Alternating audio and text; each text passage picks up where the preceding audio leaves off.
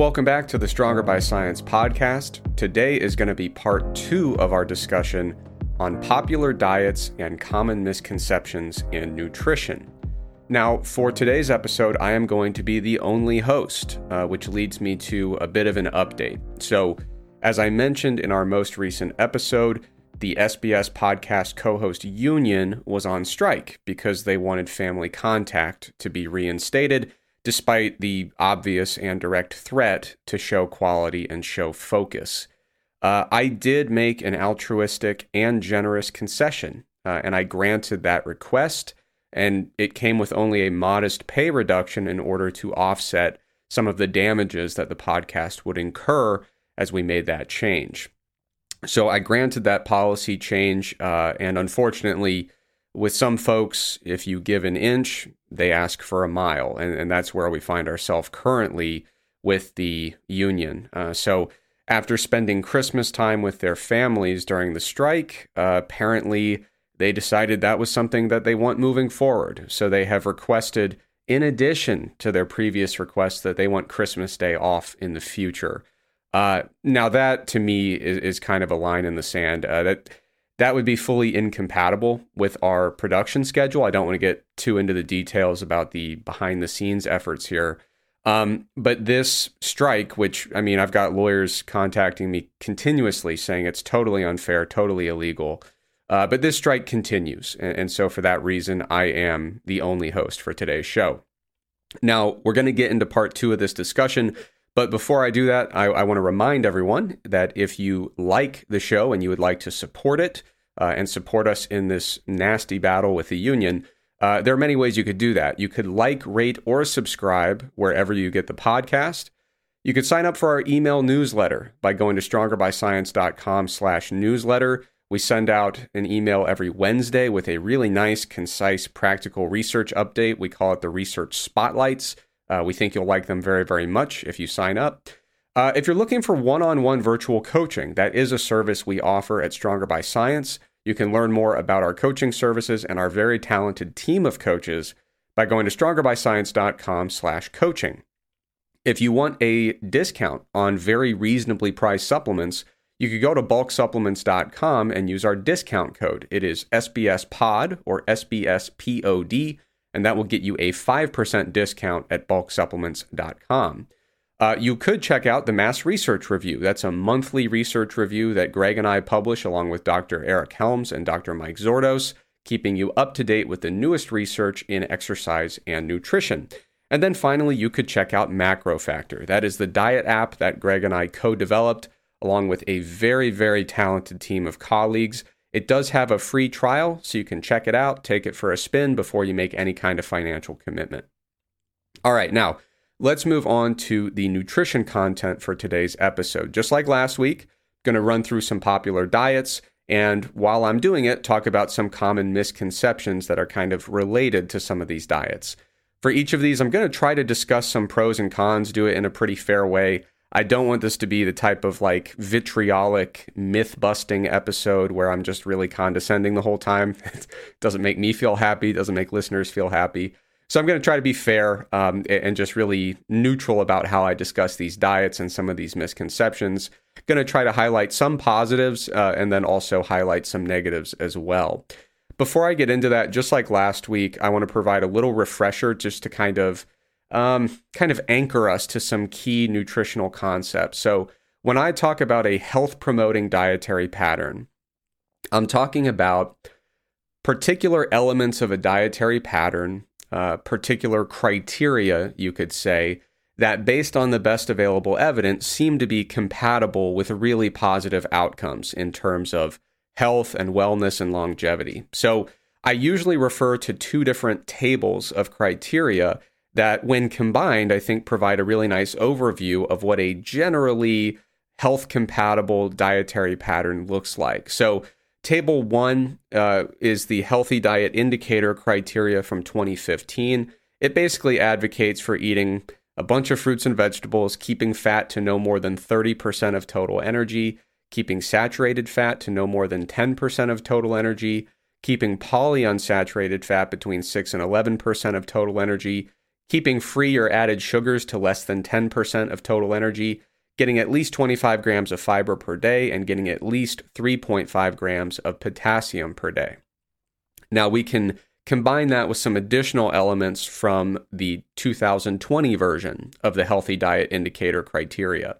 That would involve, uh, in 2020, they kind of updated and say ex- explicitly try to get plenty of beans and legumes into your diet, try to get nuts and seeds into your diet, try to get some whole grains into your diet, try to limit dietary, so- dietary sodium to less than two grams a day, try to limit processed meat as much as you can, and just try to have a uh, a bit of a just try to practice moderation when it comes to unprocessed red meat specifically.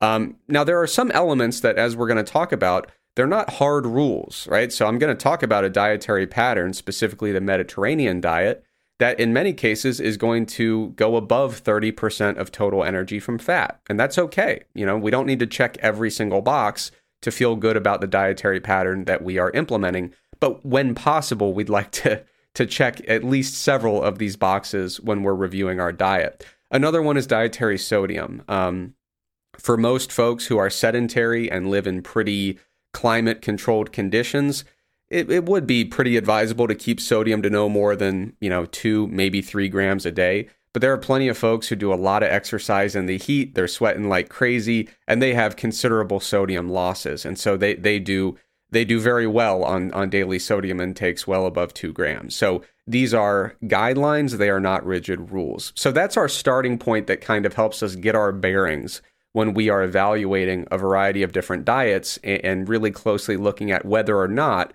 they are uh, really good, health compatible dietary patterns. So in last week's episode, or in the in the previous episode, we talked a lot about different types of low carb diets. Um, you know, we talked about just general low carb diets. We talked about the zone diet, the Atkins diet, the South Beach diet, ketogenic diets, um, the carnivore diet. There's kind of a general theme that a lot of those diets tended to be relatively uh, relatively low in carbohydrate. And in this episode, I've kind of cru- uh, grouped together some dietary patterns that more fall on the low fat side and also kind of tend to fall more on the plant based side. So last week, a lot of lower carb, higher fat diets with a lot of animal products. This week, a lot of low fat, higher carb diets with a lot of plant products. Uh, so there's some logic to the way these are grouped together. But starting out, I just want to talk about low fat diets more generally. So sometimes you will see uh, content creators, medical professionals who say, hey, go on a low fat diet. And they rarely uh, elaborate too far beyond that. So when someone says a low fat diet, um, if you're getting less than 30% of your calories from fat, that is often considered a low fat diet. And if you're getting less than 20% of your calories from fat, that is considered in most cases a very low fat diet. Now, when we talk about what happens when you adopt this type of dietary pattern, one of the things to consider is the impact on testosterone and other sex hormone levels.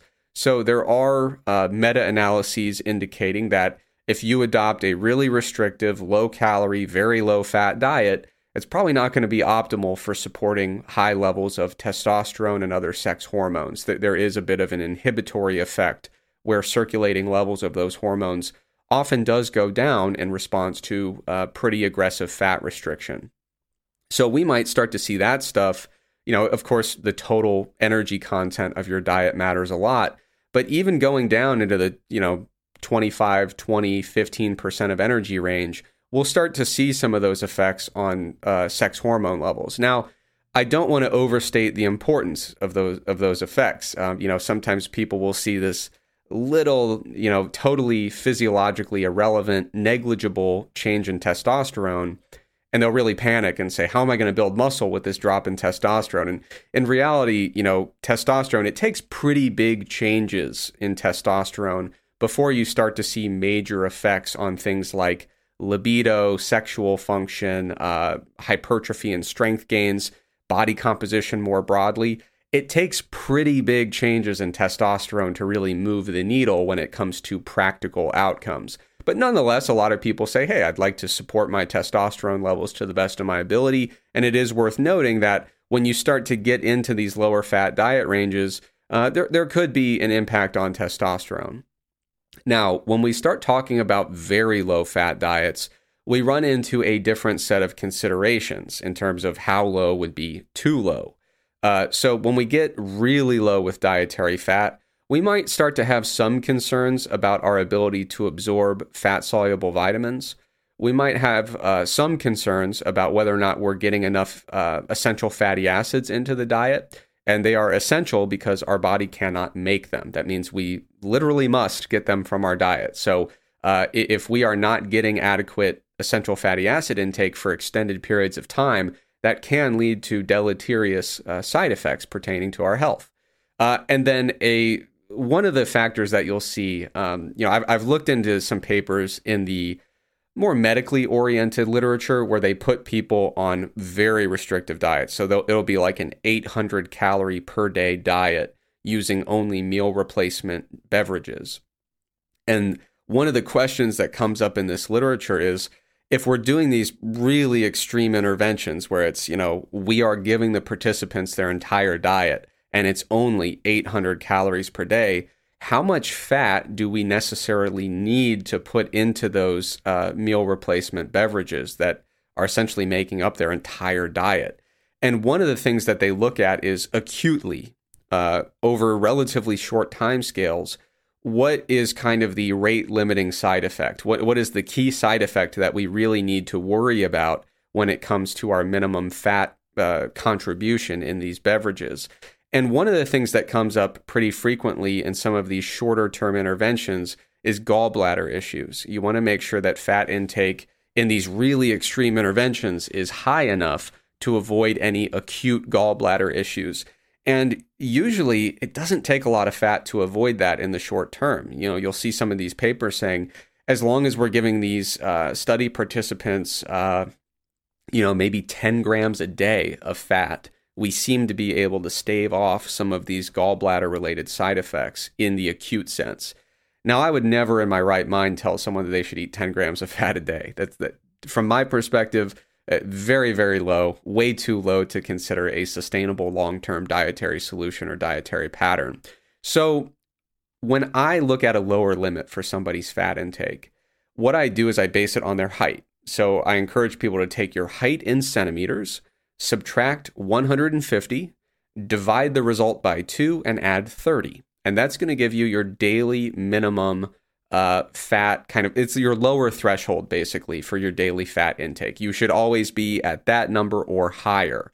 Um, there might be a day or two throughout the week where you go lower than that, but your average daily intake for the week should certainly be higher than this lower limit. So, for example, let's say that you're 180 centimeters tall you would do 180 minus 150, that gives you 30. Divide that by 2, which gives you 15. Add 30, and now you've got a lower limit of 45 grams per day of fat. So that is my, my kind of easy little heuristic for calculating a lower fat threshold. And you know what I'm trying to do there is make sure people aren't going so low that we're you know that we have serious concerns about fat soluble vitamin absorption, essential fatty acid intake, gallbladder issues, things like that. If you're consistently at that level, you might notice some some fluctuations in sex hormone levels, but eh, I'm hopeful that you probably won't notice large changes with, with that level of fat intake. Uh, but ultimately, it depends on the individual situation. So this is just a basic heuristic. This is not uh, this is not medical advice. Uh, and I'll I'll be completely candid when when people ask me where those numbers exactly come from, it is figuring out, uh, you know, com- combining all this literature. Like if you were to say, go find me in the literature the lowest uh, feasible fat intake that could be recommended. Like I said, you'd probably say, I guess like 10, 11 grams a day, uh, you know, based on these short term interventions. But what I try to do with this heuristic is combine studies that look at not just, you know, acute gallbladder issues, but also, you know, how do we do our best to make sure that we're not tanking sex hormone levels or testosterone levels and things like that. So there there it there's not some perfect study that leads you to this exact calculation. Uh, but that's kind of a synthesis of my interpretation of the literature. Again, making sure that we're definitely avoiding those critical short term considerations in terms of side effects, but also seeing how do we put together a heuristic that in most cases is going to avoid you know physiologically meaningful drops in sex hormone levels? But ultimately like i said if you're hitting that bare minimum for fat intake but you're on a super low calorie diet there's not much we're going to be able to do in terms of maintaining baseline levels of those sex hormone levels. At a certain point when you start to restrict energy really aggressively those things are going to move around a little bit and not always in the direction that we want so when it comes to, to low fat diets, like I said, there are some considerations where you want to say, okay, we definitely don't want to go too low. But broadly speaking, my per, my perspective on low fat diets is very similar to my perspective on low carb diets. There are some very sensible, very uh, sustainable ways to adopt a low fat diet, and it it presents an opportunity to reduce uh, calorie intake for people who are interested in losing fat, or if they're noticing some weight gain and they simply want to get out ahead of that and prevent further weight gain. You know, if you're in a dietary position where you want to reduce your calorie intake for one of those reasons, uh, I think whether you're doing it from a low carb diet or a low fat diet, both are very, very suitable options for reducing calorie intake. And when we look at the meta analyses comparing weight loss or body composition effects with low fat versus low carb diets, they seem to be very equivalent. It really just comes down to are you eating enough protein to sustain your fat free mass or your lean body mass? And at that point, how low are your calories getting? That that's really what's going to be dictating body composition changes in a broad sense. So if you prefer a low fat diet, that's great. If you prefer a low carb diet, that's great. The biggest thing is you don't want to adopt a super restrictive pattern that's incompatible with your preferences.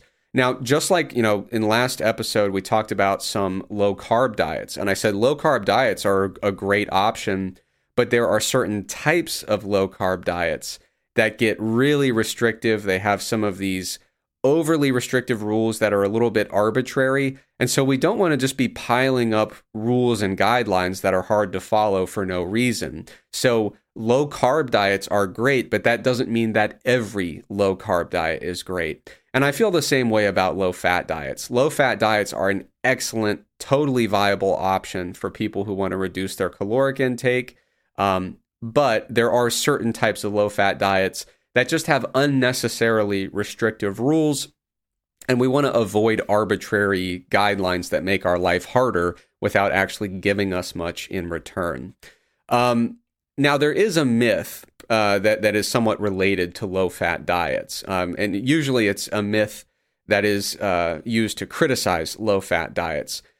Nowadays, as low carb, high fat diets become more and more popular. We're seeing more people doing, uh, you know, ketogenic diets, carnivore diets, things like that.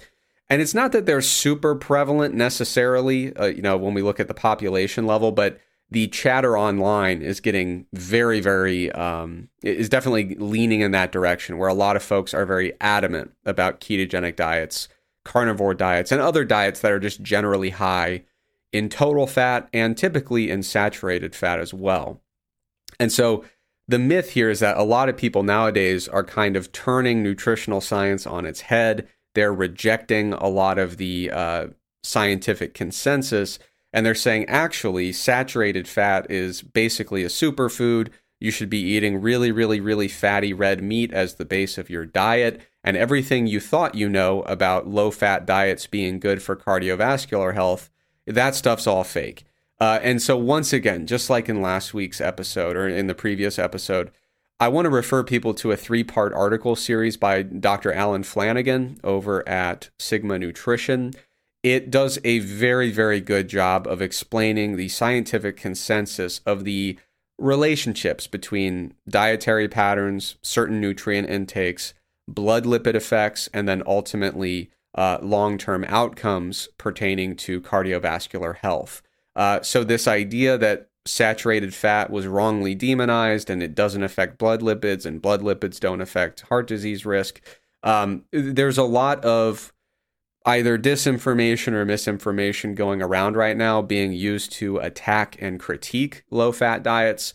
Uh, and so I don't want to be vitriolic and assume that people making those arguments are doing it with bad intent. Um, I, to the extent possible, I, I, really do try to force myself to assume the best and, and really practice uh, the, the concept of being charitable with my assumptions and just assuming people that are putting out this content that glorifies high intake of fatty red meat and really demonizes low fat diets. I assume the people making that content do have the best of intentions and simply uh, see the literature differently than I do. But they, they also see it differently than the vast majority of people who are very highly trained in nutritional science. And those types of claims are really poorly supported by the evidence. So if you want to get an idea of the scientific consensus that is in line with the best available evidence, I very much recommend that three part series by Dr. Flanagan. Now, I want to get into uh, some specific types of diets that you might see on the low fat side of things. Um, so, one would be the Ornish diet. So, this is a, a very popular low fat diet uh, developed by Dr. Dean Ornish. It is a lacto ovo vegetarian diet. And so it, it includes uh, some non fat dairy products. It includes some egg whites in moderation. Um, all meat, fish, poultry, uh, that stuff is all off the table uh, when it comes to uh, the Ornish diet. Uh, any kind of fatty dairy products uh, would be off the table. nuts, seeds, avocados, olives, cooking oils. I mean, pretty much anything with a significant amount of fat in it is is pretty much off the table. So the idea with the Ornish diet is that it's very very low in fat. I, I think typically it's around ten percent of fat coming uh, or ten percent of total calories coming from fat. And so you might be wondering, so what do you actually eat on this diet? Um, it, it's largely centered around eating a lot of fruit, legumes, vegetables, and whole grains. Um, it does um, to the best of my knowledge, the Ornish diet does advocate for the use of fish oil supplements for essential fatty acid purposes, getting in uh, marine based omega 3 fatty acids. Um, and it is part of an overall program that is intended to um, reverse heart disease or reduce risk of heart disease. And so it includes elements, if you look at the whole kind of Ornish plan, it includes exercise, meditation, yoga, stress reduction techniques, and things like that. So my perspective is if you were on the Ornish diet, one thing I do want to acknowledge, I appreciate the fact that it includes other things. You know, instead of just saying, let's look at, you know, certain nutrients, it's saying, well, how are you managing stress? Are you physically active? I think that's a good thing uh, in terms of being a comprehensive program. So I do want to give credit for that. I think overall, if someone said, Hey, I'm on the Ornish diet, I wouldn't immediately say, Wow, that is an absolutely catastrophic eating pattern. But I will say that the fats are lower than I would typically advocate for, uh, being only 10% of total calories.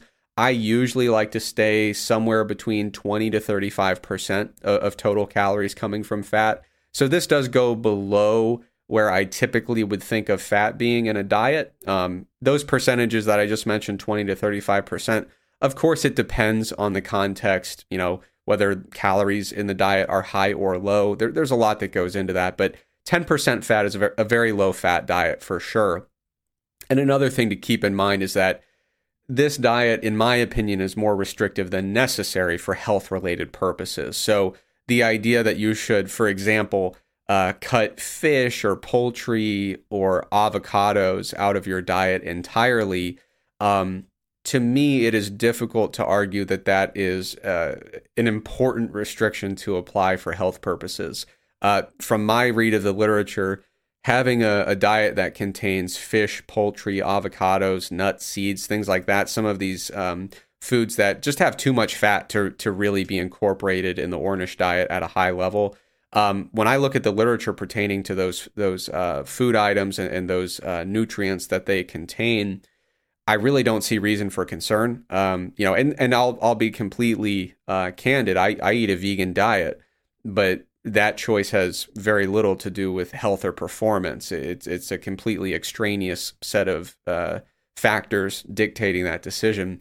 I never looked at my diet and said, in order to be healthy, I need to stop eating chicken breast or stop eating salmon or stop eating avocado. Well, that I still eat avocado, but you get the idea.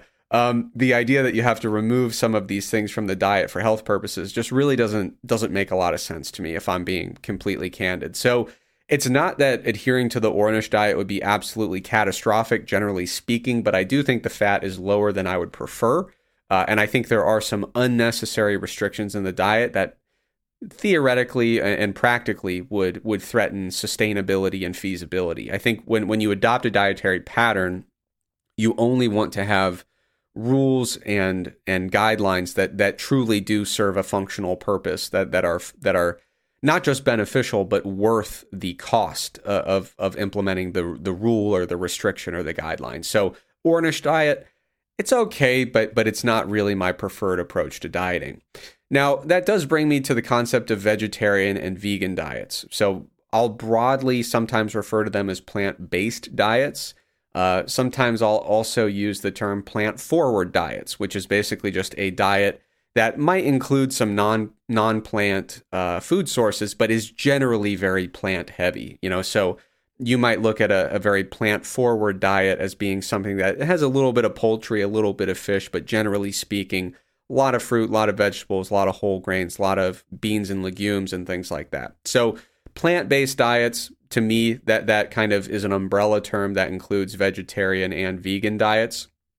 Um, and I think it's a natural transition from the Ornish diet, um, you know, which, which does um, you know, the, the Ornish diet is lacto ovo vegetarian. So it, it's a nice little transition into these kind of plant based diets. So a vegetarian diet can take many forms. Like I said, it could be a, a lacto ovo vegetarian diet like the Ornish diet. And that means that dairy products and egg products, lacto and ovo, dairy and egg, those are included into a vegetarian or plant based eating plan if you're doing lacto ovo vegetarian. Um, you, there are also people who take way different approaches. They might only include dairy but not egg. They might only include egg but not dairy. Some people are vegetarian plus fish, you know, so there, there's a lot of stuff that falls under this umbrella. And then there's also the term flexitarian, which, to the best of my knowledge, basically describes someone who most of the time generally eats a plant-based diet, but sometimes, you know, they'll they'll have some animal products here and there, uh, or some meat products here and there. So uh, vegetarian diets, um, you know, that's kind of the lay of the land. And then, of course, the most strict application of the vegetarian diet would be the vegan diet, which is pretty, you know, a, a pretty categorical rejection of, of any animal based products.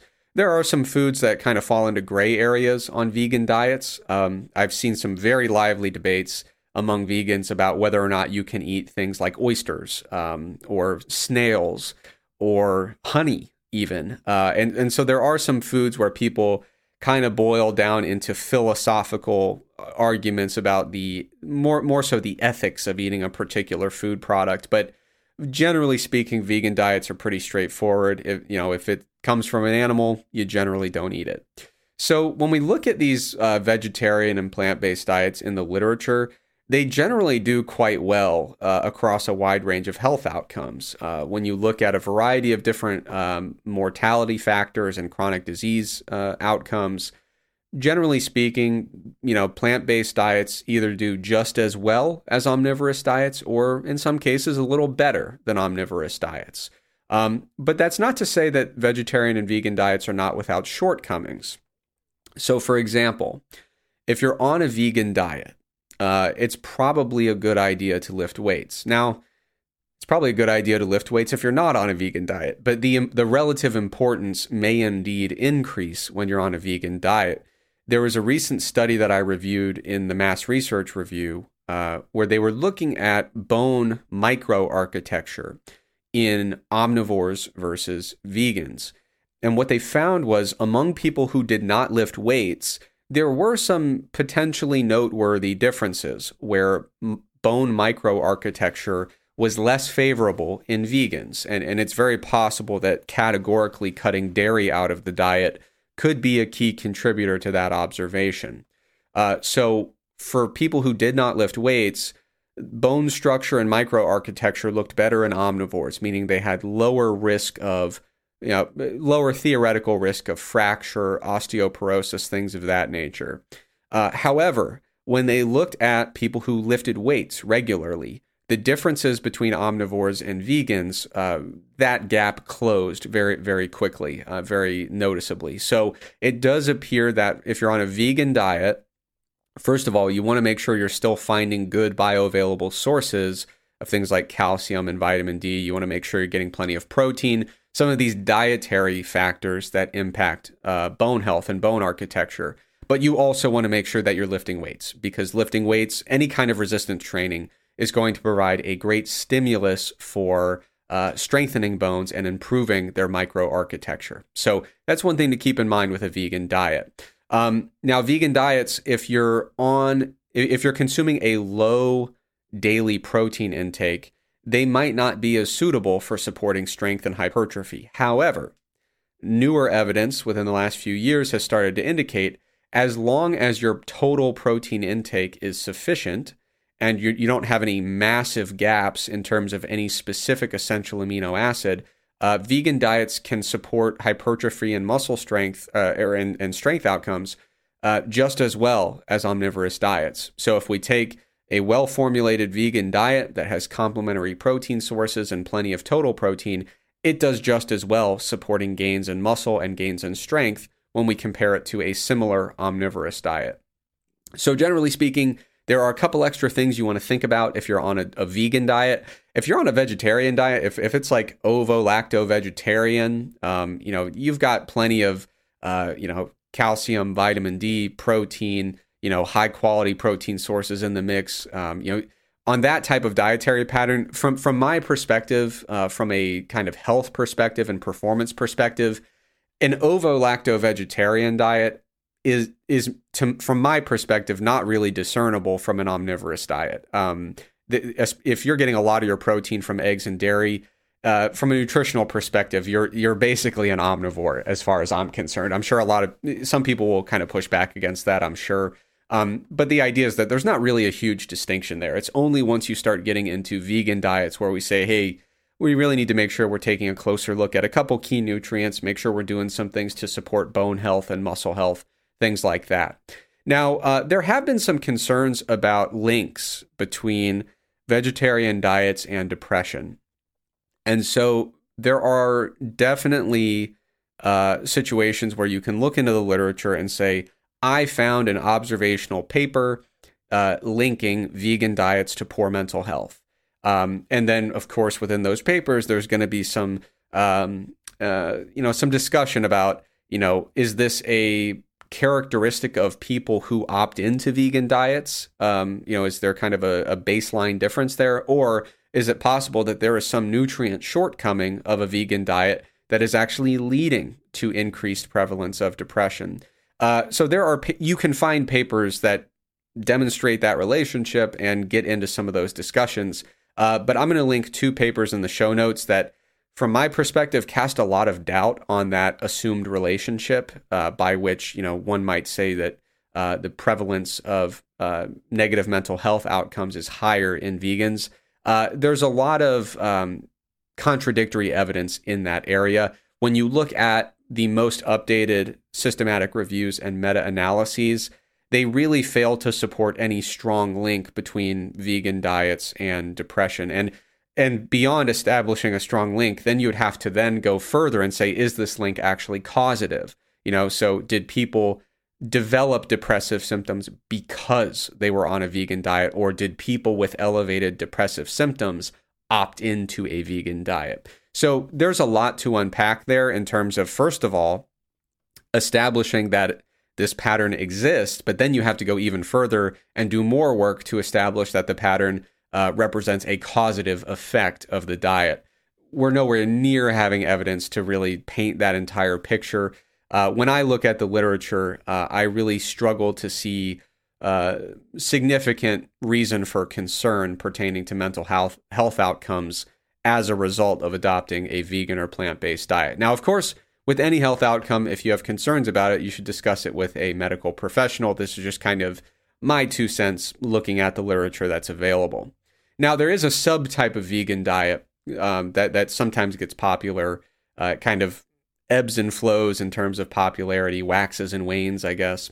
Uh, it is the raw vegan diet. And so this is basically uh, a vegan diet where you're eating uncooked whole foods, uh, really in in a state that is as minimally processed as possible. So when you look at the plate of someone who's on a raw vegan diet, you're going to look at it and you're going to say, okay, there's some, you know, some uncooked um, uh, broccoli on the plate, some uncooked uh, peppers on the plate, uh, you know, just a bunch of raw vegetables, and you know they'll they'll put in some you know some seeds and nuts, maybe some sprouted beans or something. Uh, but generally speaking, the idea is to keep things in uh, you know as unprocessed and untouched a state as possible. Uh, so minimal minimal processing, minimal cooking to the extent possible. Um, so that's the concept with a raw vegan diet.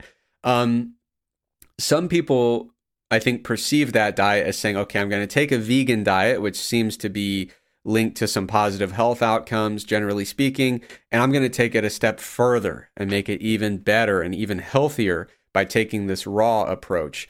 Uh, I think that there are some issues with that logic. First of all, um, there seems to be an assumption that cooking these foods makes them less, uh, you know, um, less valuable from a nutritional perspective. Uh, and that is not a broad statement that can really be supported. Um, you know, there are some instances where cooking of food can cause a loss or a degradation of certain nutrients, but there are also instances where cooking or processing a plant based food can lead to better digestibility, uh, better bioavailability of nutrients, and it can reduce the impact of what we might call anti nutrients. Uh, so, in a in a episode a long time ago, I talked about anti nutrients and I basically said, you know, for most people, you really don't have to be super worried about it. There might be certain instances, you know, um, you know, so uh, there might be instances pertaining to anemia where you might look at someone who is uh, symptomatic for anemia. You might look at their diet and say, oh, okay, you know, there there might be an issue here with with some of the bioavailability of the iron that you're consuming, so we might need to rectify that. But in most cases, anti nutrients, as I said in a, a previous episode, really aren't worth worrying about within the context of a typical dietary pattern because uh, we're usually not consuming enough of them for it to matter that much. And even if we are consuming them, uh, a lot of times we are, you know, if we're consuming foods that contain a lot of them, we're usually just by, you know, typical dietary practices and cooking practices, we're usually processing and cooking these foods in a way that greatly diminishes the impact of whatever anti nutrients were initially present in the food.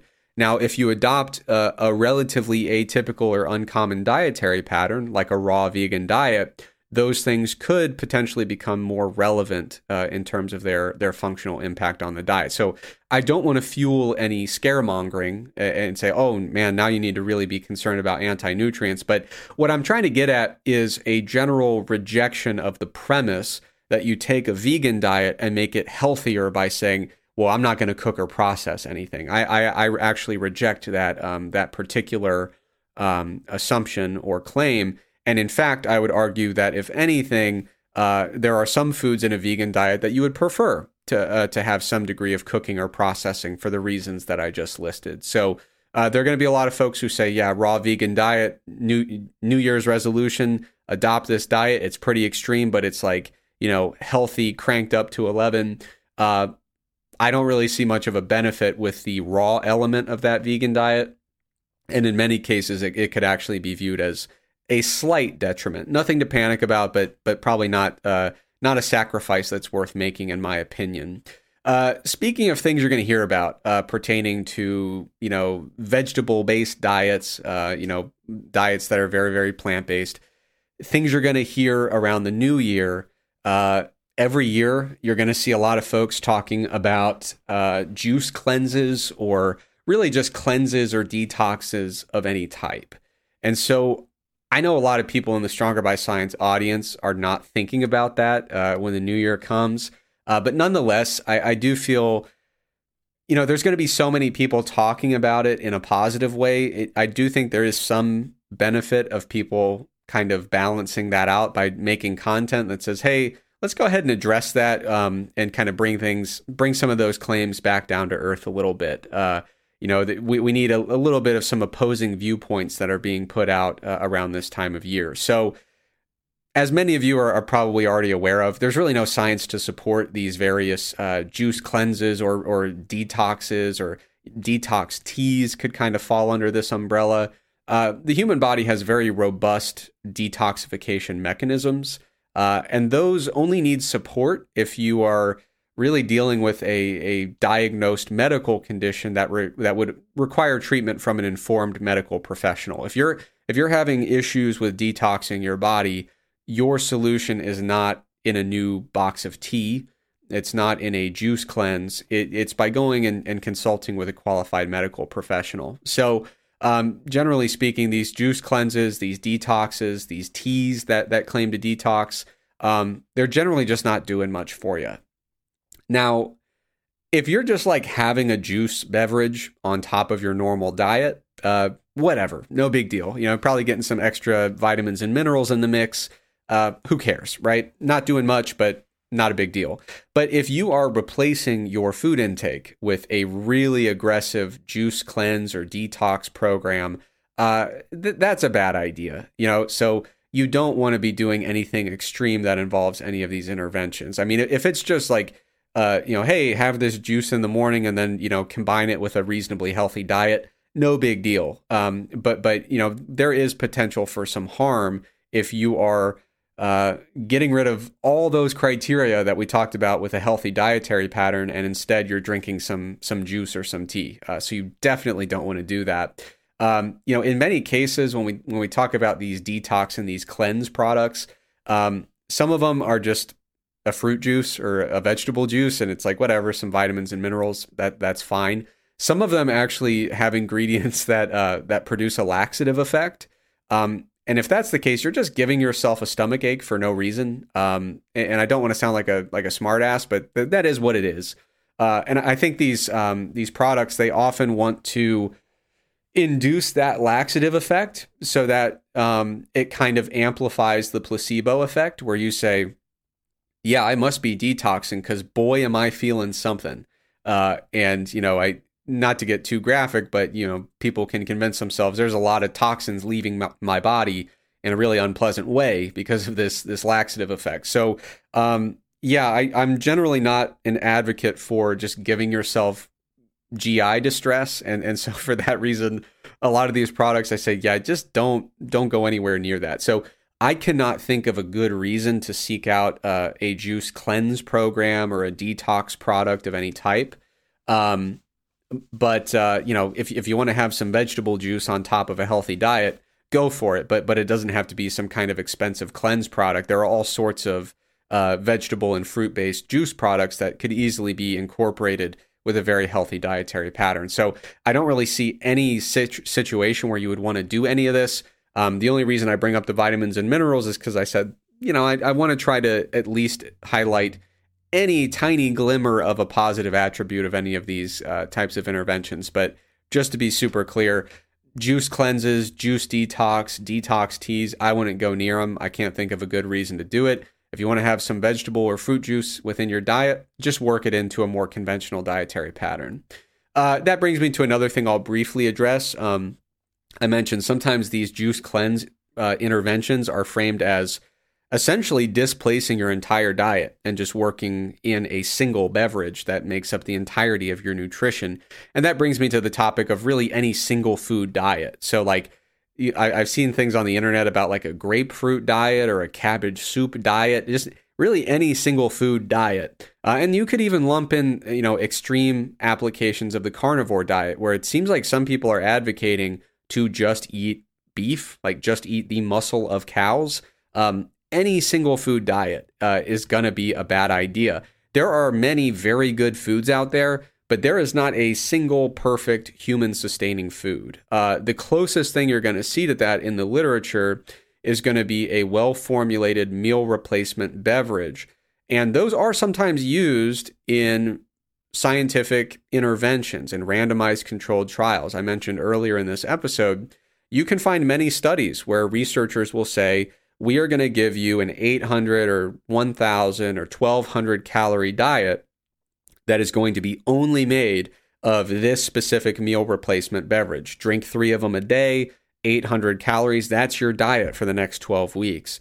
So there are some products that aim to do that, uh, but usually that's going to take place in the context of a medically supervised short term scenario. So, like I said, it'll be a 12 week intervention where you're under, you know, constant, you're constantly in contact with the research staff, which has a trained medical professional who is looking out for any unfavorable side effects of such an extreme intervention. So, any single food based diet, uh, whether it's a food or a beverage, I would categorically uh, reject outside of some of those medically supervised scenarios. You might find a situation where, under medical supervision, you are given a diet that is either fully or heavily dependent on meal replacement beverages, but like I said, um, and, and, for those people, those meal replacement beverages are are, are a, a, miracle. I mean, they're they're really really important. Um, you know, I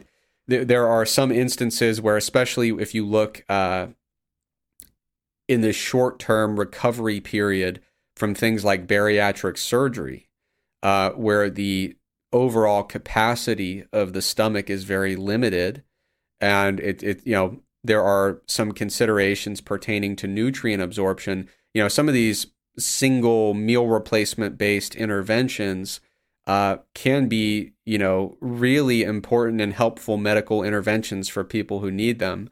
Um, you know, sometimes it's very difficult to navigate that acute period recovering. Uh, I, I was part of a study where, where we were, you know, doing an intervention pertaining to that kind of early phase recovery from bariatric surgery uh, it's immensely challenging to say, okay, we've got these vitamin absorption considerations that are new.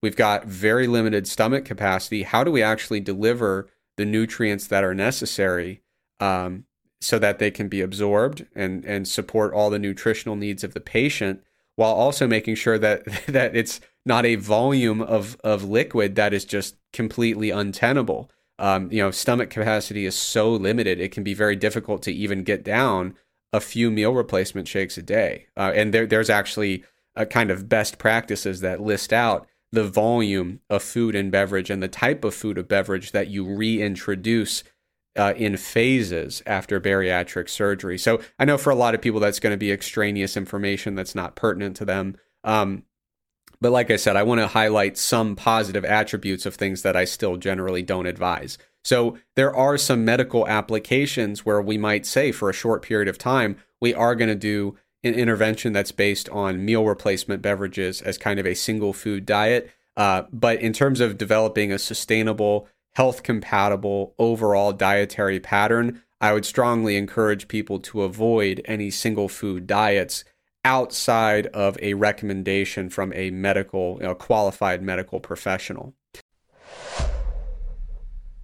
As the first and only fitness podcast with a steadfast commitment to traditional family values, we know that protecting families is important. Right, you are, Eric. But I will note there are some things that are even more important than protecting traditional family values and the moral fabric of our society. That's right, Greg. It's important to protect families, but it's even more important to protect corporate entities. That's why I joined the advisory board for the Sports Nutrition Association along with trusted fitness pros like Danny Lennon and distrusted arch nemesis like Eric Helms. The Sports Nutrition Association is the home of sports nutrition. They are dedicated to ensuring the sustainable prosperity of the sports nutrition profession, and they offer a unique pathway to robust insurance coverage for your sports nutrition business. Simply put, it's the best way to protect the corporate entities that are closest to your heart. And I should note if you're an individual sole proprietor uh, providing sports nutrition services and not a corporate entity, the Sports Nutrition Association can help you out as well. That is correct. All insurance plans are handled individually on a case by case basis, regardless of how your sports nutrition business is structured. But even if you don't want insurance coverage, SNA membership comes with a bunch of other perks and advantages. The Sports Nutrition Association is the only global professional sports body that has a defined standard for sports nutrition scope of practice for its members. This ensures that members maintain high standards in their practice so that the public can always trust in the quality associated with the services of an accredited sports nutritionist through the Sports Nutrition Association. If you already meet their minimum education requirements, you can become an accredited sports nutritionist today. Uh, if you don't meet those education requirements yet, you can enroll in the certificate program in applied sports nutrition. That allows you to become a provisionally accredited member upon completion. To learn more about the Sports Nutrition Association, head over to www.sportsnutritionassociation.com today. Today's episode is sponsored by the Sports Nutrition Association, and Stronger by Science LLC sincerely appreciates their support. So, we've talked a little bit about some of these uh, plant based diets, uh, some of these lower fat diets. And now I want to talk about another category of diets that you're probably going to hear about a lot uh, as we approach, you know, New Year's resolution season.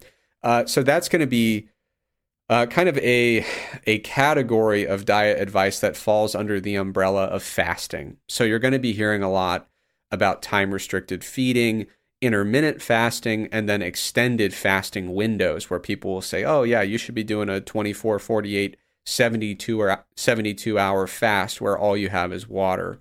So I want to talk a little bit about these different um, meal timing strategies and and fasting strategies. So the first one, the least uh, intense application of these fasting strategies would be time restricted feeding.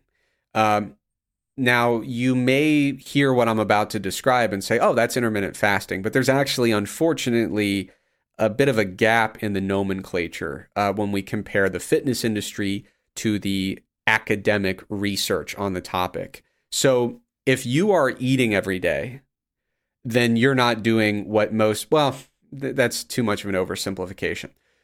I'll put it this way intermittent fasting within the fitness industry got really popular as basically just having a short feeding window every day. So basically, you have a four or six or eight hour period of time every day where you eat and then the rest of the day you are not eating, you are fasting. A lot of folks in the fitness industry call that intermittent fasting, but that's actually based on the research more compatible with a term that we call time restricted feeding. So you're eating on a daily basis, you're eating pretty similar amounts of food on a daily basis, but you're constraining it into a limited time window where you consume all your calories for the day. And this could take, um, frankly, a very simple uh, a, a very simple form. So there is some research on the concept of just skipping breakfast. And uh, to some extent, you could kind of let that fall under the umbrella of time restricted feeding because in most interventions where they tell people to skip breakfast, the rest of their dietary pattern stays pretty consistent. They're having lunch and dinner at the same time, uh, generally speaking. So, what you're doing is you're taking a broader feeding window, breakfast, lunch, and dinner, and you're condensing that into a shorter feeding window, which is just lunch and dinner. Um, so, so I, I think that the breakfast skipping literature can be used to help us form inferences about time restricted feeding. But the most common application of time restricted feeding, especially in the fitness world, is what we call 16 8 uh, time restricted feeding. And what that means is every day you've got a 16 hour window where you're fasting and an eight hour window where you're feeding. So all of your calories might be consumed, for example, between noon and 8 p.m., right? So outside of those hours, no calories at all. You can still drink water and things like that.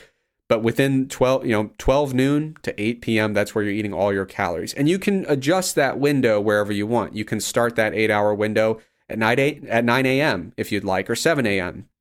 And there is some research to indicate that there might be just the slightest advantages associated with moving a restricted feeding window earlier in the day rather than later in the day. Don't want to get too into the details on that because it's a, a, a, pretty nuanced research subject, but generally speaking, time restricted feeding, the most common application is an eight hour feeding window, and you can put it wherever you want throughout the day.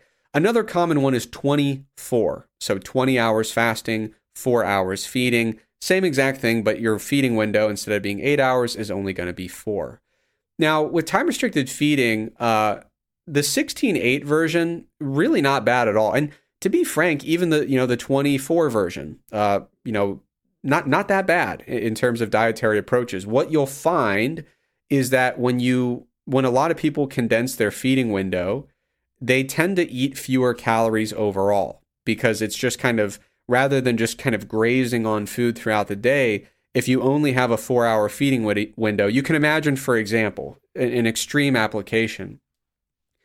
If you were only eating one meal a day, uh, and you normally had a 3,000 calorie diet uh, when you're eating, you know, your normal eating schedule, if someone said, okay, from now on, just eat one meal a day, it's going to be really hard to eat those 3,000 calories at a single meal unless you're really trying to. You know, if you're making it like a really nutrient dense milkshake just to try to get the calories in, you might be able to get it done. Uh, but generally speaking, if you tell people, hey, don't change your food intake that much, but just just have fewer meals, kind of squeeze them into this tighter feeding window, most of the time people are going to report that they start consuming fewer calories as a result of that, they start losing some weight, they start losing some fat mass, and they really don't feel super hungry throughout the day because they kind of forget about eating during the fasting period, then they do their feeding period. It's this huge influx of calories. I mean, it's it's a really massive meal if you're having all your daily calories uh, in you know one or two meals in a short feeding window. Uh, so it, it ends up being a very feasible strategy for passively reducing calorie intake. Now, when you look at studies where calorie intake is very closely matched because the researchers insist upon it, uh, then what you find is outcomes are pretty similar uh, for most you know things that stronger by science folks would be interested in. You know, most health and fitness related and performance related outcomes tend to be, be pretty similar when both groups are eating the same total amount of calories and the same macronutrients. Um, but what you'll find is when you talk to the people who are in the time restricted feeding group, they say, man, I could barely get those calories in. And people in the, the more normal, typical dietary pattern would say, yeah, that was fine. I, I wasn't really full. I wasn't really overly filled by those meals. So it really comes down to hunger and satiety management. Now, I will say, um, when we talk about protein timing, there is pretty good research to indicate that when possible, if your main goal is to support hypertrophy, uh, muscle growth, increases in strength and performance. Ideally, you would like to have probably at least three meals spread throughout the day with at least a couple of hours between those meals. Uh, so I I would suggest that if you are really prioritizing muscle growth and you want to fully optimize muscle growth, you probably don't want a feeding window that is much shorter than eight hours because that allows you to have a high protein meal at the beginning, the middle, and the end of that eight hour feeding window. And you should be able to essentially optimize your gains within that feeding uh, schedule. Uh, if you're not optimizing, you're getting very, very close. Um, there, there are, you know, randomized controlled trials where people, uh, Grant Tinsley has done some really phenomenal work in this area. Uh, couldn't have more respect uh, for a researcher than the respect I have for Grant Tinsley. His his work really is phenomenal, and this is one of his uh, focal areas. We, we've talked about his work in the areas of body composition and, and uh, you know metabolic rate prediction, metabolic rate assessment, but time restricted feeding is really his sweet spot. And uh, his work has indicated if we look at people on a typical feeding pattern, we compare it to people who are doing an eight-hour time restricted feeding window. Uh, both both approaches have similar effects when it comes to muscle growth and strength increases. So uh, 16.8 seems to be great.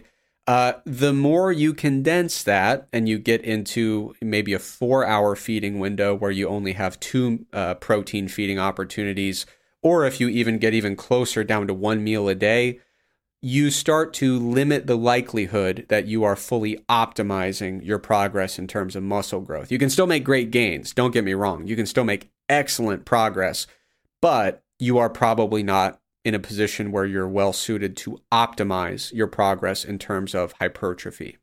Um, now, I am going to link in the show notes a research spotlight that I did a while back uh, about time restricted feeding uh, and, and how you can optimize time restricted feeding if you are really adamant about trying to really prioritize gains in muscle and strength. Now, getting away from time restricted feeding uh, oh, one thing I do want to mention, I, since I brought up breakfast skipping, uh, some people ask about that a lot. It comes up around New Year's. You know, people have heard that breakfast is the most important meal of the day, and you really, really shouldn't skip it. I will say, if if you look at um, the majority of the breakfast skipping literature, where they, they do these really hands off interventions. They say, hey, you don't eat breakfast. You keep doing your thing. and that's kind of the the extent of, of the intervention because they want it to be very ecologically valid. They want to know what happens when all you do is tell someone don't eat breakfast. And usually what they find is calorie intake at lunch and dinner and snacks throughout the day does go up a little bit uh, when people skip breakfast, but it doesn't go up enough to actually match the calories that they would have eaten at breakfast. So, what you generally find in the literature is that when you tell someone to skip breakfast, a lot like when you tell someone to have an eight hour feeding window, the net impact on calorie intake tends to be a small reduction uh, because people are just kind of forcing more calories into those other other meals. They're feeling more full at those other meals, and their total calorie intake for the whole day tends to go down a little bit. So I just wanted to address that because there's going to be a lot of New Year's content about whether breakfast is super important or whether or not you should skip it. Uh, you can skip it, and it's it's not going. Sometimes people will suggest that if you skip breakfast, you're just going to be starving all day and you're going to overeat like crazy and end up over consuming calories. The literature generally does not support that um, that idea. So breakfast skipping, eight hour feeding windows, both totally viable, not critical, but viable. Uh, now, moving on to intermittent fasting. Intermittent fasting in the academic literature is not the same as time restricted feeding. Usually, with intermittent fasting, you're going to have certain days of the week where for the whole day, you are either totally fasting and, and only consuming fluids, you know, beverages uh, that are non caloric, or you have certain days of the week where you have a massive reduction in your energy intake. So, like there might be a couple days a week where you say, those are my fasting days. And even if I'm not totally fasting, I'm dropping my calories to like 25% of what they would normally be, for example. Um, so there are different approaches you can take when it comes to intermittent fasting. One would be alternate day fasting. And again, when I say fasting days, it could be a true fast with no calories, or it could just be a massive reduction in calorie intake for a specified day. But you, you could do alternate day fasting where every other day it's normal calorie normal calorie day with you know a typical calorie intake for you and then a fasting day. Typical calorie day, then fasting day. You're just alternating back and forth. Uh, another popular approach is what they call the 5 2 diet, where you are picking two days a week to be your fasting days, and the other five days you try to maintain your typical calorie intake. So you're not trying to ramp up your calories on the five days to kind of offset the two fasting days. What you're trying to do is saying, I want to introduce a calorie deficit, but I don't want to feel like it's super hard every single day of the week. So I'll, I'll keep doing my normal stuff for five days. And then those two fasting days are where I'm really going to make my progress in terms of establishing a weekly caloric deficit. Now, generally speaking, um, these types of intermittent fasting strategies seem to be very viable. Um, they they do seem to help some folks reduce their calorie con- calorie intake across the week on average, and so it is a viable weight loss strategy. Uh, when we control for total weekly calorie intake, they don't seem to be better or worse for just total weight loss. Uh, but I will say two things. First of all, uh, there are some concerns uh, if if you're working with someone or if you are someone who is predisposed to uh, what we might call uh, disordered eating patterns. If you are kind of susceptible to eating disorder pathologies, uh, if you have potentially some psychological relationships to your food intake that could be viewed as as somewhat um, somewhat concerning or problematic, you might not want to jump into a dietary pattern that involves cyclical restriction of calories it could theoretically lend itself to a situation where you are now easing into the concept of having really high calorie days and then kind of purging and have you know really really aggressive restriction. And you don't want to get into that swinging back and forth of really high calorie intakes on your feeding days excessive restriction on your fasting days. It could lead you down a road that is not really optimized for your um, kind of psychological state as it pertains to food intake. So if you sense that you have high uh, predisposition to disordered eating patterns, I would not recommend venturing into intermittent fasting without medical supervision and working with a qualified uh, professional, whether that's a, a registered dietitian, a psychologist, uh, or counselor who is really uh, focused on nutritional uh, concepts with their psychological services.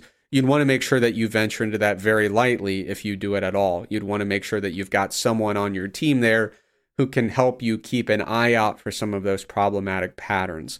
The second thing I would mention is there is evidence suggesting that these patterns might not be best for optimizing muscle mass or lean body mass. Like I mentioned, we generally want to spread our protein in at least three ish uh, feedings throughout the day.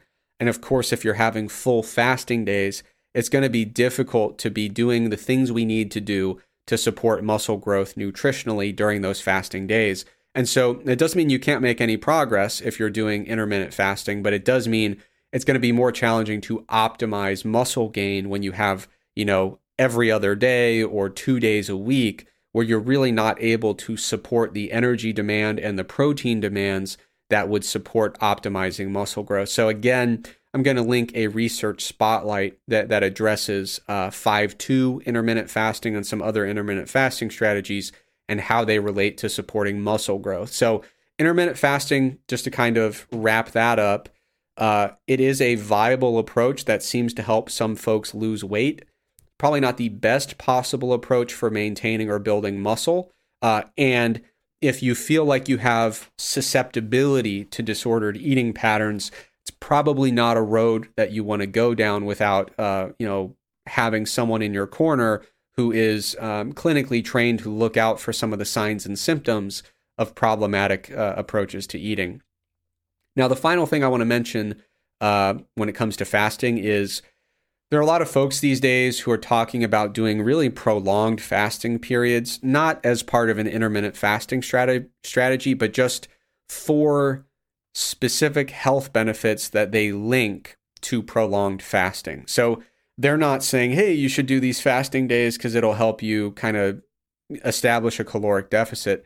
They're saying you need to do these fasting periods because fasting itself has huge health benefits. And they're usually linking it to a process called autophagy. Now, autophagy is kind of a natural process where, um, you know, our cells remove unnecessary or dysfunctional components. It's it's kind of we can think of it as a process of recycling cellular components that are either damaged or unnecessary or you know you get the idea. It's the body kind of going through and doing a tune up and getting rid of some of the uh, the stuff that that can be uh, that can be discarded or recycled. Uh, so initially, um, if you look at how autophagy was discussed over the years, it was initially seen as something that occurs during starvation. Uh, and it was, and of course, it does occur during starvation. And it was seen as a means of kind of efficiently recycling uh, important things that we need to survive in the context of starvation. But now it's clear that that it is kind of an ongoing process that is just kind of part of homeostasis of just managing cells to to keep them functioning their best. So uh, I'm certainly not suggesting that autophagy is not an important cellular thing or, or cellular process. However, there are a lot of folks who say, listen, autophagy is important. It, it creates, you know, it, it's an important process for cells to kind of do their housekeeping and their recycling of damaged components. Um, and so, in order to make autophagy happen, you have to do these really complicated or really arduous fasting protocols that sometimes are are quite long in duration. Now, based on the literature I've seen, uh, these uh, fasting protocols are very overhyped and really not supported by good science. Uh, again, I'm not saying that autophagy is not important, but when I look at the evidence, uh, it, the most pertinent evidence uh, that's relevant to human beings, and I look at what do you need to do to facilitate autophagy um, and essentially maximize the theoretical benefits of autophagy occurring.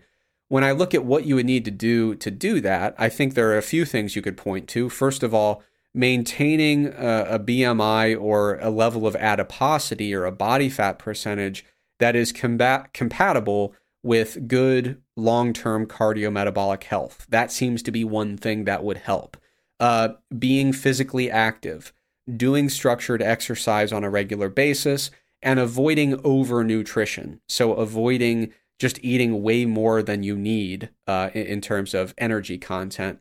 Those things seem to be sufficient for essentially maximizing the theoretical benefit of autophagy occurring.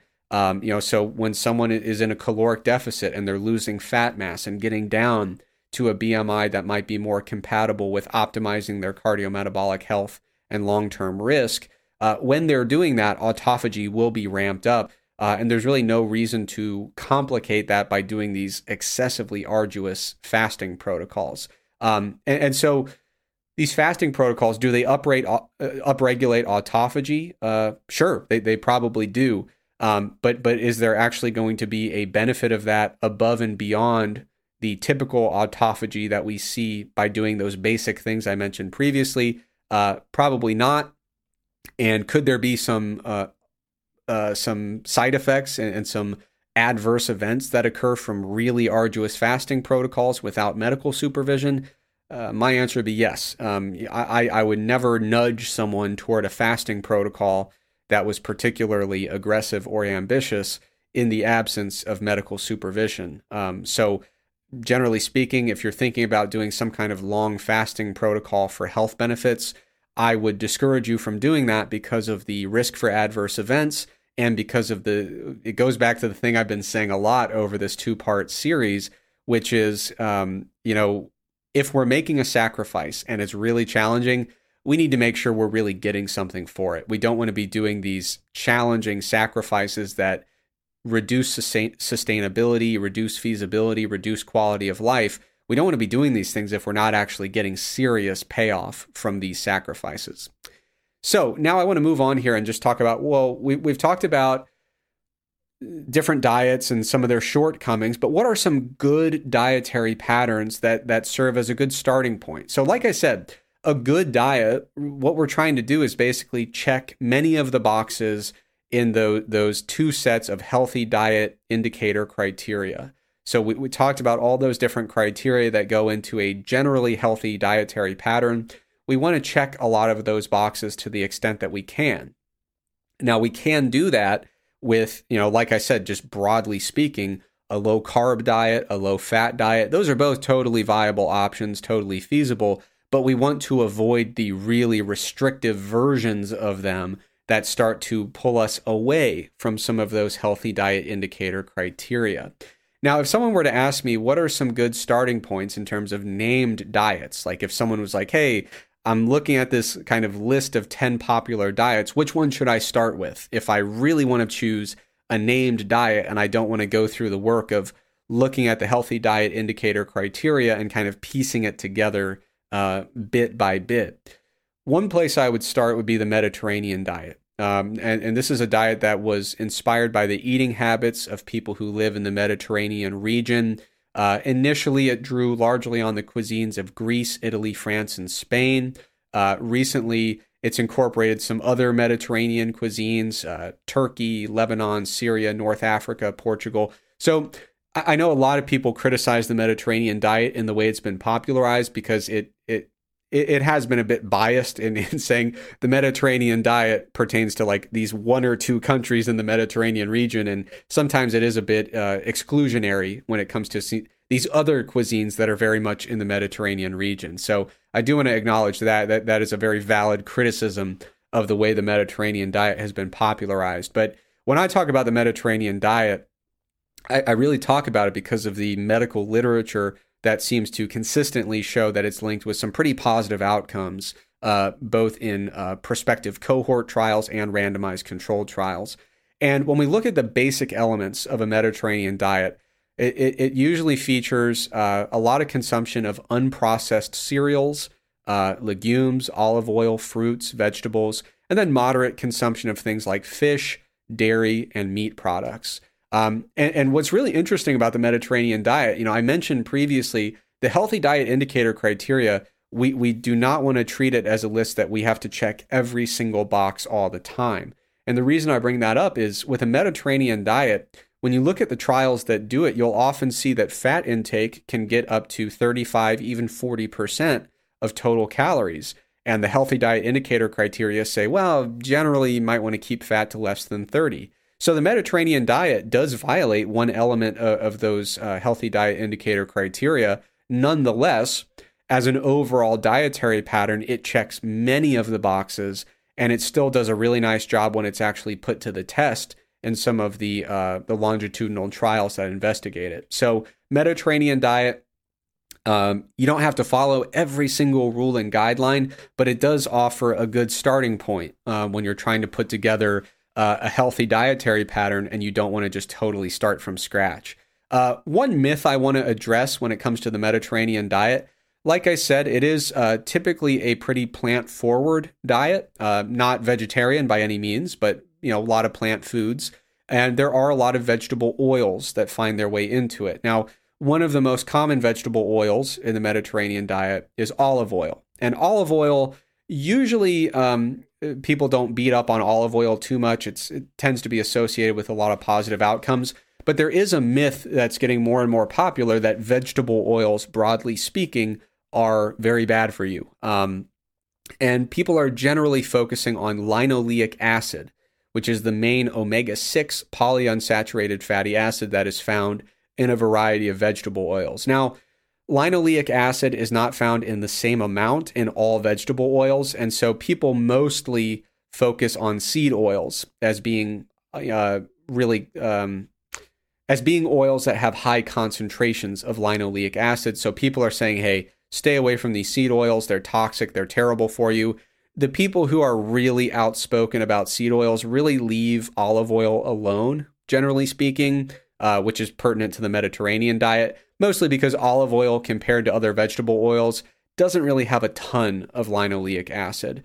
Um, I'm going to link to an article that uh, really pushes back against a lot of this panic that's happening about seed oils and other vegetable oils. Uh, generally speaking, the claim that's going on here is that vegetable oils and specifically seed oils uh, contain linoleic acid, which increases the susceptibility of LDL cholesterol to oxidize. And theoretically, you know, they're making the argument that this increases risk of cardiovascular disease. And of course, people have branched out and gone into all sorts of tangents about all the, the various ways that they think uh, seed oils are terrible for you.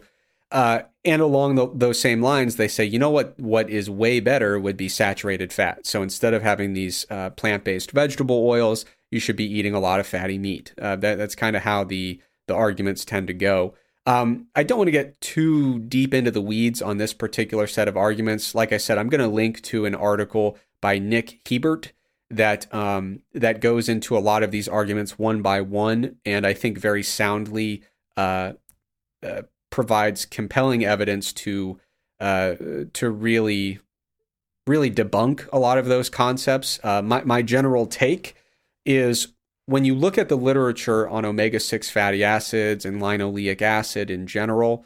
Uh, when you look at you know this broader broader evidence of vegetable oils, omega six polyunsaturated fatty acids, linoleic acid specifically, when you start to work your way up the hierarchy of evidence and you get away from the stuff that's happening in petri dishes and cell cultures, you start working into observationally. When we look at people who eat a lot of this stuff, does it look like they're regretting it? The answer is no. When we go into prospective cohort uh, studies and we say, when we actually have people eat more of this, do we see deleterious outcomes? The answer is broadly no. Uh, and in fact, there are studies indicating some pretty notable benefits when you replace saturated fatty acids with polyunsaturated fatty acids in the diet. So, when you look at the highest quality evidence with the most uh, relevance and generalizability, you start to see that a lot of these arguments about vegetable oils being bad, they they really do start to, frankly, crash and burn. They really break down uh, quite quickly. Um, you will see some some papers out there saying, you know, omega six polyunsaturated fatty acids in the Western diet, we tend to eat a lot of those, and we don't eat enough omega three uh, polyunsaturated fatty acids. And so people talk a lot a lot about this ratio of omega six to omega three, and how we want to get that ratio lower so that there's less omega 6, more omega 3.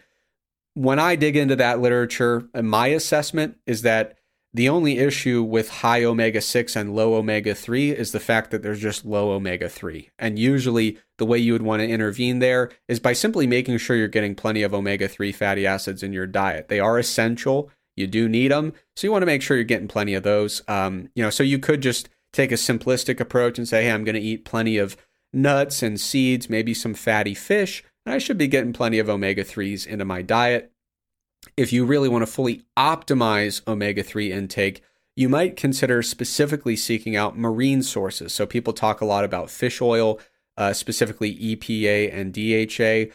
It's important to note you can also get EPA and DHA, which we typically call fish oil. You could also get that from algae. So, some people, like vegans, like me, uh, supplement with algae oil instead of fish oil. Um, so, EPA and DHA uh, do tend to have some pretty positive effects in the body. You want to make sure you're getting some of them if you can. Uh, usually, you know, when you look at the research, people will say getting at least 0.3 to 0.5 grams a day of combined EPA and DHA appears to be a positive thing for a whole bunch of different uh, health and wellness outcomes. Still unclear if there's any benefit of going higher than that. Um, if you look at the literature, some people or some studies will involve supplementing with uh, instead of 0.3 to 0.5, they might go up to one, maybe even two grams a day of combined EPA and DHA. For a healthy person, I don't think there's really reason to go beyond that. Uh, one to two grams per day might even be overkill. You will see some studies where they go really high dose and they're talking like six or eight grams a day of fish oil. Uh, from my perspective, that seems to be overkill, and I really don't see that as being a necessary thing. Uh, so, uh, I just wanted to kind of address that myth because it's probably going to be on the top 10 list of the big myths that are floating around around New Year's nutrition content. So, seed oils, vegetable oils, really no reason to be worried. Um, and yeah, so the Mediterranean diet is is a good starting point if you're looking for a healthy dietary pattern. Another one that comes to mind is the DASH diet, and DASH stands for Dietary Approaches to Stop Hypertension. Uh, so it was developed to prevent and control hypertension. But when you look at it, it is just broadly a pretty solid overall dietary pattern. So it's rich in fruits, vegetables, whole grains, low fat dairy foods. Uh, it, it, includes meat, fish, poultry, nuts, and beans. Um, but but they aren't really at the forefront of the diet. They're kind of hanging out in the background, and it, it generally involves limiting uh, sugar sweetened foods and beverages, and keeping red meat and added fats to a minimum. So typically, when you look at the diet, you're going to see it's going to be somewhere in the ballpark of about 20% of calories coming from fat uh, when researchers try to really dial it in and do it by the book. Um, so, one of the things that is interesting about the DASH diet is it does check a lot of those boxes of the healthy diet indicator criteria.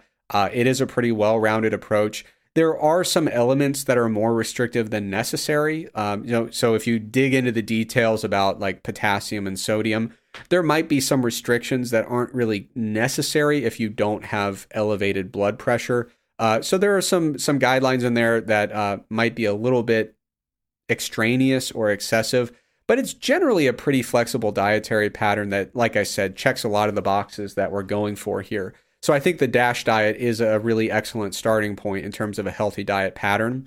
Uh, one of the things that's worth noting is if you look at the U.S. dietary guidelines from 2015 to 2020, uh, they they basically mention three healthy diets that are recommended, uh, broadly speaking: the Mediterranean diet, the DASH diet, and then also a vegetarian diet. So I, when we talk about these uh, kind of basic diets to adopt for a healthy dietary pattern, I do want to also, in line with that, you know, I mentioned Mediterranean, I mentioned Dash.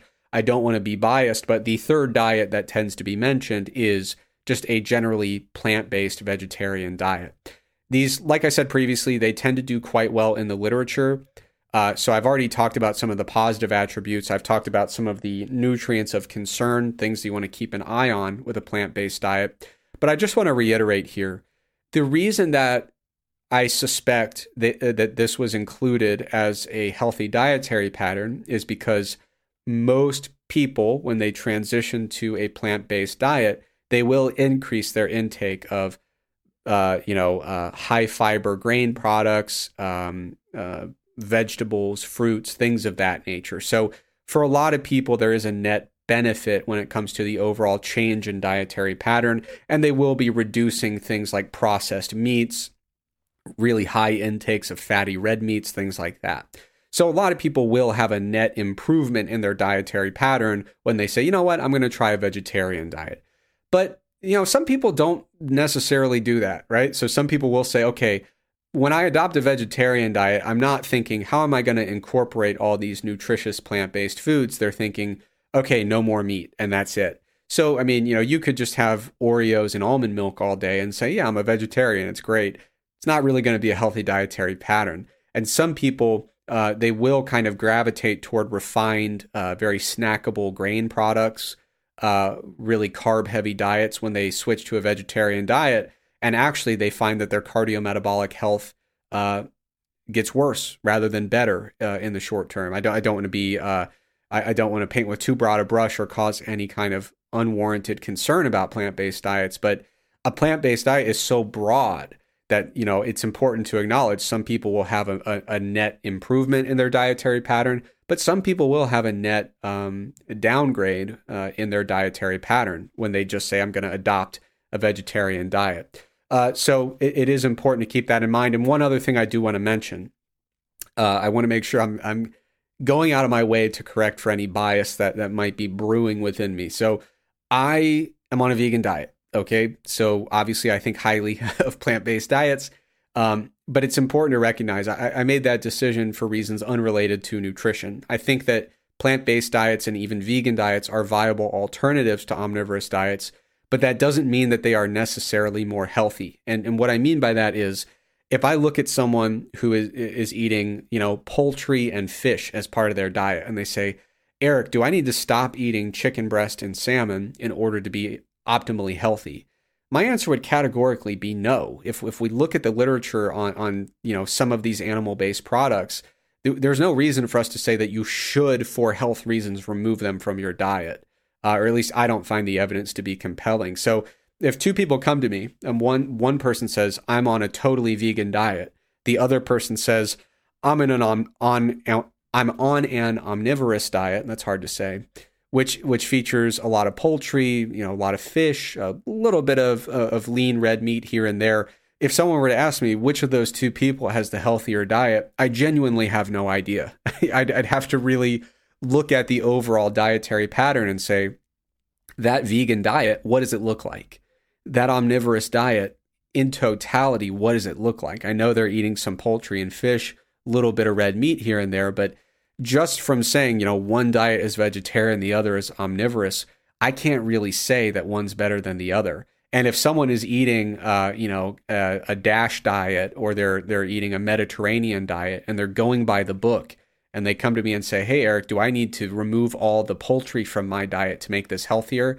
I'd say no. And and if they say if I remove the poultry, will I become healthier? The poultry and the fish, for example, I'd say I I don't really think so. Uh, you know, so it's important to recognize that plant based diets are a great alternative, but it's not fair to say that the best healthiest diet is one that contains no animal products. That would not be uh, an evidence based statement. It would not be in line with the current scientific evidence.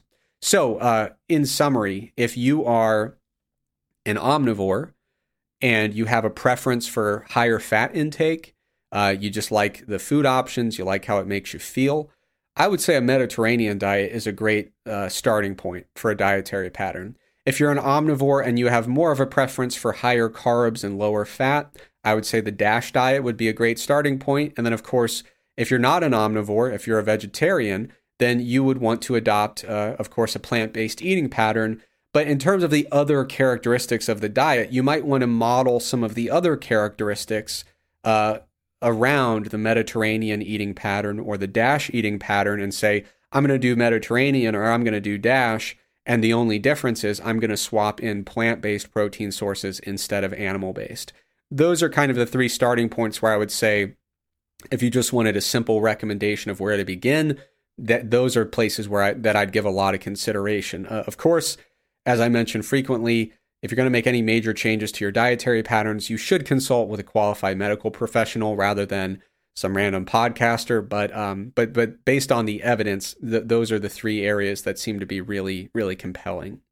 So uh, I want to wrap up with a summary here. Uh, Plant based diets are totally viable options for lifters and non lifters alike, and plant based diets do tend to be associated with plenty of great health outcomes. Uh, but it would be inaccurate to suggest that adding animal proteins to a diet makes it categorically worse from a health perspective. A plant-based diet is not necessarily healthier than a well well constructed omnivorous diet. Uh, what we know is that humans can thrive and perform well on a wide range of diets with varying amounts of plant-based foods. So there is a ton of plex- a ton of flexibility for you to pursue a diet that's right for you, your goals, and your preferences.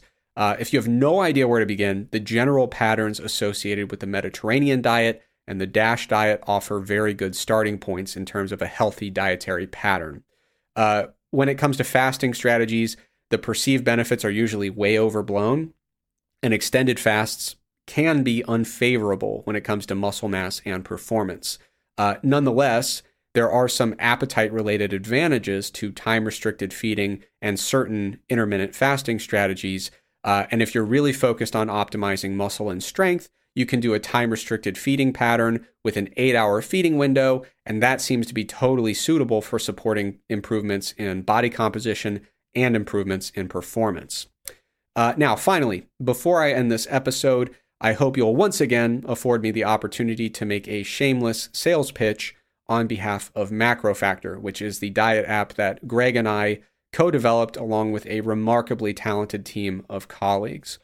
As you're considering putting together a dietary pattern and revisiting your diet choices uh, in the new year, uh, I want to uh, reinforce the fact that MacroFactor is very, very flexible and it really can facilitate whatever dietary strategy you're planning to adopt. Uh, first and foremost, it is a remarkably fast and efficient food logger. Uh, it's got a huge verified database of foods so you don't have to worry about whether there's fake or incorrect entries in the food database.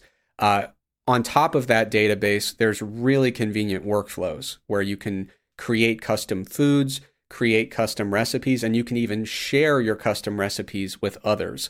So, whatever your food preferences are, MacroFactor can absolutely handle it. Uh, when it comes to the coach programs, our coach programs within MacroFactor, uh, they have many settings and they range all the way from ketogenic diets to low fat diets that tend to be high in carbohydrate. And with within each macro program, you have plenty of flexibility. So you can choose, for example, your level of protein intake. There are four different levels that you can choose from. So there's a lot of flexibility there uh, in terms of your macronutrient distribution, your protein level, your specific food choices. But if you want even more flexibility, you can branch out from the coached programs and you can get into what we call collaborative mode, um, where you get continued guidance about your daily uh, calorie target, uh, but you have a little more flexibility with custom uh, macro targets from day to day. And you can even do a fully manual program that is 100% customized to your exact liking. Uh, in addition, I should mention in this episode, I talked a little bit about time restricted feeding, intermittent fasting. The MacroFactor food log is relatively relatively unique in the sense that it takes the form of a timeline. So what that means is you can implement a ton of different meal timing strategies within MacroFactor, which would include various types of time restricted feeding. In addition, uh, you can actually designate fasting days within MacroFactor. Uh, and so if you are using some type of intermittent fasting strategy, uh, MacroFactor can certainly accommodate that and the algorithm will still be working perfectly as it should. Uh, so, in short, MacroFactor is designed to be your diet sidekick. It provides guidance, support, and analytics that you need, but it doesn't infringe upon your ability to make your own decisions and to chart your own course toward your fitness goals. Uh, so, whatever dietary strategies you intend to pursue in the new year, MacroFactor can absolutely provide support. So, if you want to learn more about MacroFactor, head over to macrofactorapp.com. You can learn more about the app, which is available for Android and iPhone devices.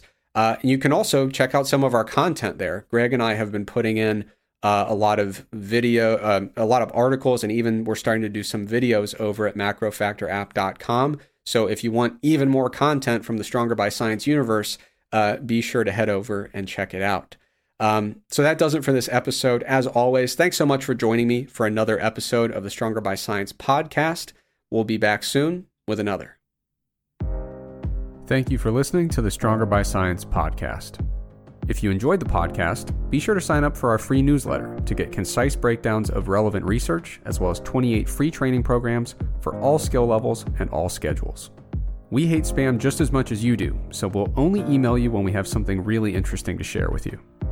You can sign up for the free newsletter at strongerbyscience.com slash newsletter, or just go to the Stronger by Science homepage and click the free programs button at the top.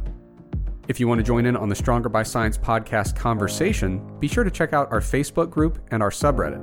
The links for both are provided in the description of today's episode. Finally, please remember that we are not medical doctors or registered dietitians. So, before you make any changes to your exercise or nutrition habits, be sure to check with a qualified healthcare professional.